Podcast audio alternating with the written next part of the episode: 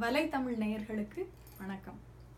இன்னைக்கு வாய்மைங்கிற அதிகாரத்திலிருந்து இருநூற்று தொண்ணூற்று மூன்றாவது குறள் பார்க்க போகிறோம் தன்னெஞ்சு அறிவது பொய்யற்க பொய்த்த பின் தன்னெஞ்சே தன்னை சுடும்.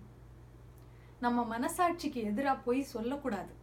அப்படி சொன்னோம்னா நம்ம மனசே நம்மளை தண்டிச்சிரும். இந்த மாதிரியான அனுபவங்கள் நம்ம எல்லாருக்குமே இருக்கும். ஆனால் எப்போதும் உண்மையே பேசின மகாத்மா காந்திக்கு கூட இந்த மாதிரியான ஒரு அனுபவம் இருந்திருக்கு. காந்தி அவர்கள் பதினஞ்சு வயசாக இருக்கும்போது அவரும் அவருடைய அண்ணனும் சேர்ந்து ஒரு சின்ன திருட்டு பண்ணிட்டாங்க. அவருடைய அண்ணன் யார்கிட்டயோ இருபத்தஞ்சு ரூபாய் கடன் வாங்கியிருக்கார். அதை திருப்பி கொடுக்கணும். அம்மா அப்பா கிட்ட கேட்க முடியாது. அதனால காந்தியும் அவரோட அண்ணனும் சேர்ந்து அவரோட அண்ணன் கையில் போட்டிருந்த தங்க காப்புல இருந்து ஒரு சின்ன அளவு தங்கத்தை வெட்டி எடுத்து அதை விற்று அந்த இருபத்தஞ்சு ரூபாய் கடனை அடைச்சிட்டாங்க. இது அம்மா அப்பாவுக்கு தெரியாது. வேலை முடிஞ்சது. ஆனால் காந்திக்கு மனசு உறுத்திக்கிட்டே இருந்திருக்கு. ஐயோ அம்மா அப்பாவுக்கு தெரியாமல் இப்படி ஒரு தப்பு பண்ணிட்டோமே. அதை எப்படியாவது அவங்க கிட்ட சொல்லி அந்த தண்டனையை வாங்கிடணும். ஆனால் அப்பா கிட்ட சொல்ல பயம். அவங்க அப்பா அடிப்பாருங்கிற பயம்லாம் இல்லை. ஏன்னா அப்பா அடித்து காந்தி பார்த்ததே இல்லை.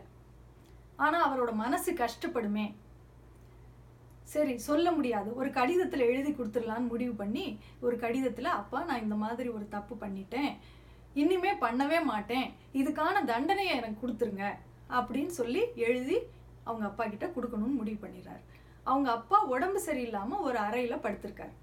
அவர்கிட்ட கொண்டு போய் கொடுத்துட்டு காந்தி ஒரு ஓரமாக உட்காந்துக்கிறார் அவங்க அப்பா எந்திரிச்சு உட்காந்து அந்த கடிதத்தை படிச்சுட்டு மறுபடியும் படுத்துறாரு. காந்தி கிட்ட ஒரு வார்த்தை கூட கேட்கல திட்டலை. ஆனால் படுத்துக்கிட்டு அவங்க அப்பா கண்ணீர் விட்டு அழுகிறார்.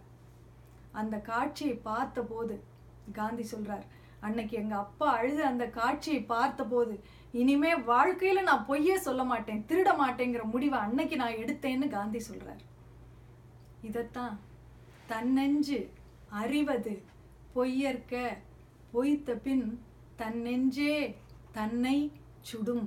அப்படின்னு வள்ளுவர் சொல்கிறார் நன்றி.